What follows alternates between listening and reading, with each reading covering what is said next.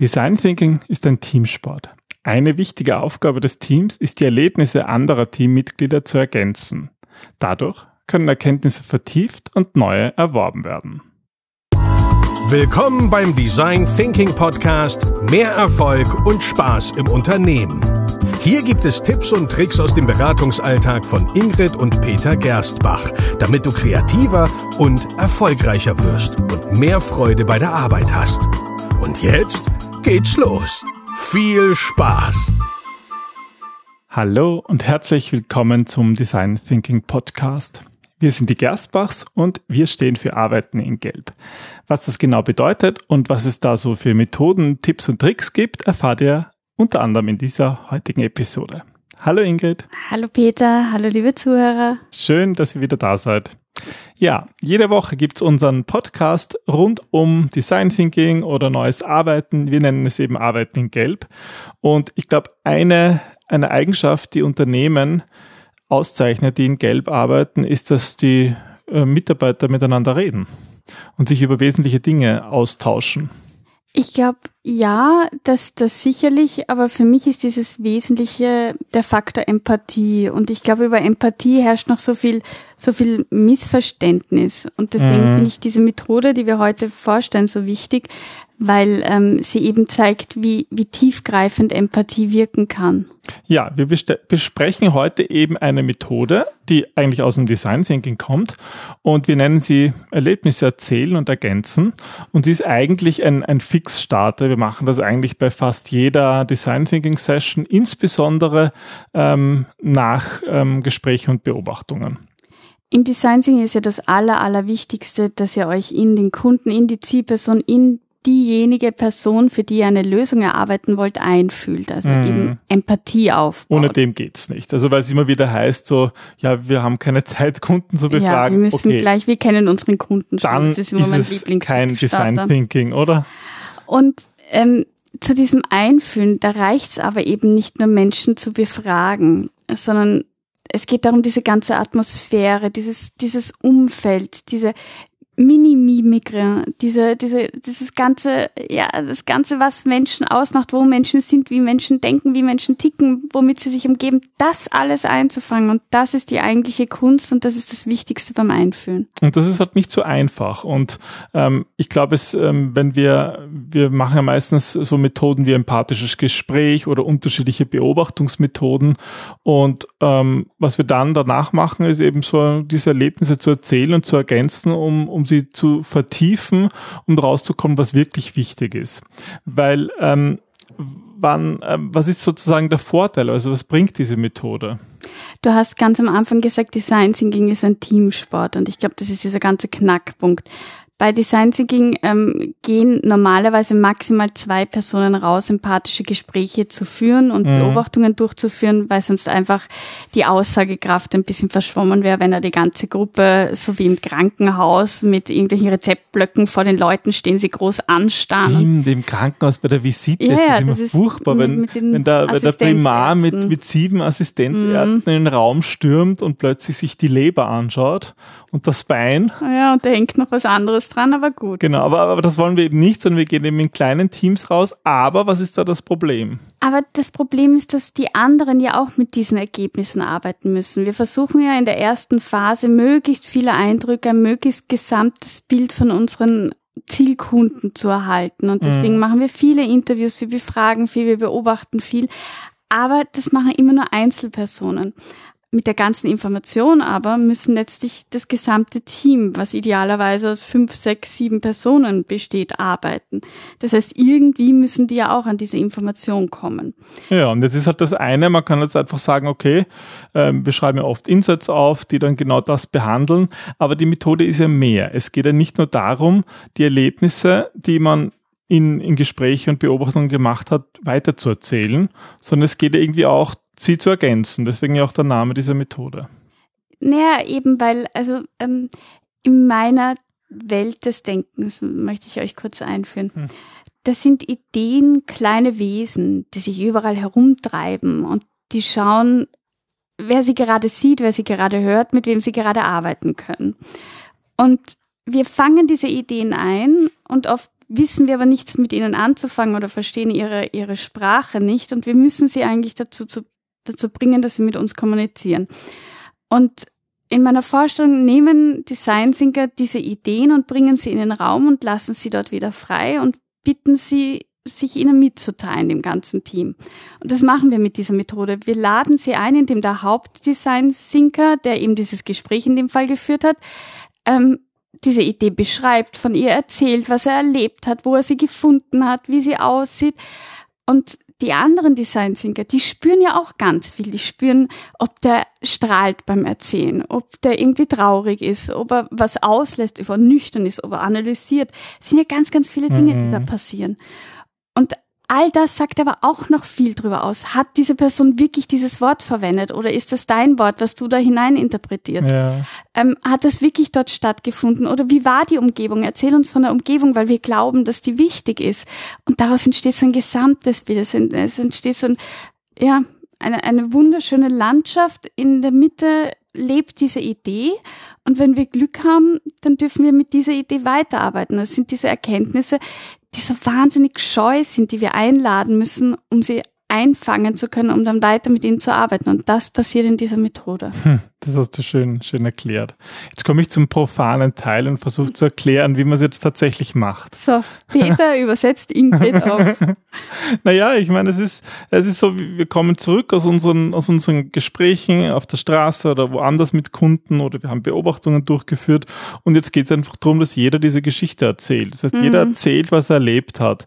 Und die Methode machen wir insbesondere gern bei Leuten, die jetzt noch nicht viel Erfahrung haben mit, mit empathischen Gesprächen zum Beispiel, weil das ist nicht so einfach. Mhm. Die, die vielleicht das noch nie gemacht haben, die noch gar nicht wissen oder was ein empathisches Gespräch ist oder das mal selber probiert haben, die werden schnell merken, dass es gar nicht so einfach ist, auf diese, ja, auf Bedürfnisse von Menschen zu kommen, weil sie eben so wie du schön gesagt hast, so scheue Wesen sind.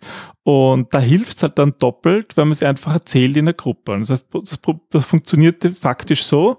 Ich erzähle nur von meinem Gespräch, ja, ich habe äh, dies und jenen getroffen und erzähle vielleicht auch ein bisschen, wie der ausgeschaut hat oder wie der auf mich gewirkt hat und erzähle dann, was mit der erzählt hat. Also ich erzähle sozusagen dieses Erlebnis, was ich in meinem Gespräch herausgefunden habe, weiter. Ja, und alle anderen Teilnehmer, die dürfen Fragen stellen. Die dürfen so Fragen stellen, dass sie wirklich ähm, das Gefühl haben, es zu verstehen. Und sozusagen, sie müssen so lange Fragen stellen, bis sie das Gefühl haben, eigentlich dabei gewesen zu sein. Und das können so Five-Why-Fragen sein, also warum hat er das gemacht? Und dann kommt eine Antwort und dann fragt man wieder nach dem Warum. Oder es können einfach nur freie Fragen sein, um das dieses Erlebnis besser zu verstehen. Genau, und ähm, das Ergebnis ist eigentlich eine Hypothese, die wir dann wieder hinausgehen und verifizieren oder annehmen, dass das das eigentliche Problem ist. Wir sind dann in der Definieren-Phase und ähm, bevor wir natürlich die Fragestellung umsetzen, schauen wir, ob die Fragestellung auch wieder passt. Aber darum, in, in, in dieser Phase geht es halt so stark darum, dass derjenige, der dieses Erlebnis, der diese Erzählung als Geschenk von, von dem ähm, Erzähler bekommen hat, der darf sie mit den anderen teilen. Das heißt, er versetzt sich empathisch in die Person, die ihm das erzählt hat, hinein. Das ist auch eine psychologische Technik. Und das Spannende ist, was wir dann immer wieder erleben, ist, dass durch dieses Hineinversetzen ist die Person in der Lage, die Frage ja. zu beantworten, selbst wenn die Fragen so gar nicht gestellt worden sind, weil, weil, weil es halt je intensiver das Gespräch war, desto besser weiß die Person das intuitiv, was, was, was dieser, dieser User sagen würde. Und genau das schreiben wir dann auf. Das heißt, wir nutzen dann ganz normale Insights-Kärtchen oder andere Methoden, um Insights zu beschreiben. Weil unser Unterbewusstsein, das nimmt so, so viel mehr auf, als unser Bewusstsein das überhaupt äh, in dem Moment realisiert.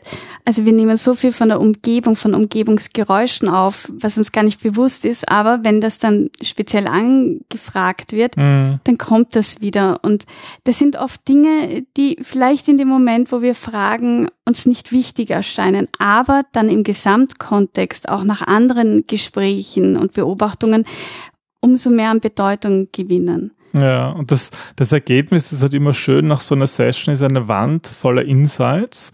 Aber das, das, das Schöne, das, das Großartige ist, dass jeder was damit anfangen kann, weil jeder hat das Gefühl, dabei gewesen zu sein. Und es wird plötzlich klar, also oft ist so, was ist ein Bedürfnis? Das sind so, so Begriffe, die wir im Alltag immer so inflationär verwenden und eigentlich keine gemeinsame Bedeutung finden. Aber nach dieser Methode wissen wir alle, was das eigentliche Bedürfnis ist, wie sich das äußert, woran wir es erkennen, wenn es vielleicht vorher nicht eines dieser klassischen Bedürfnisse wie Sicherheit, wie, wie ähm, ja Wohlfühlen wie Gemeinschaft oder so betrifft. In einem Projekt ging es um das Thema Arbeitsatmosphäre und da haben wir genau diese Methode eingesetzt und schön gesehen, wie man dadurch die eigentliche Bedürfnisse erkennen kann.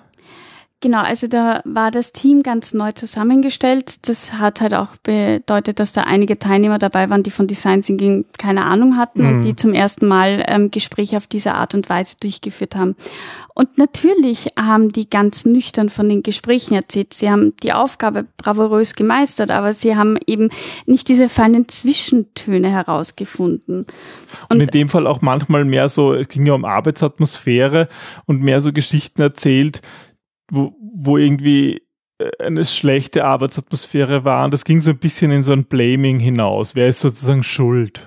Aber darum ging es nämlich letztens gar nicht, weil die Befragten, das hat sich dann, dann gezeigt, ähm, die hatten eigentlich mehr, mehr das dringende Bedürfnis, eben kein Blaming herzustellen. Also da ging es genau darum, dass, dass die Mitarbeiter das Gefühl hatten, einander die Schuld zu geben oder einander sich schlecht fühlen zu müssen, damit der andere sich besser fühlt. Das war eine ganz Was mache ich sozusagen, Situation. wenn mein Kollege irgendwie schlechte Laune hat? Wie reagiere ich darauf?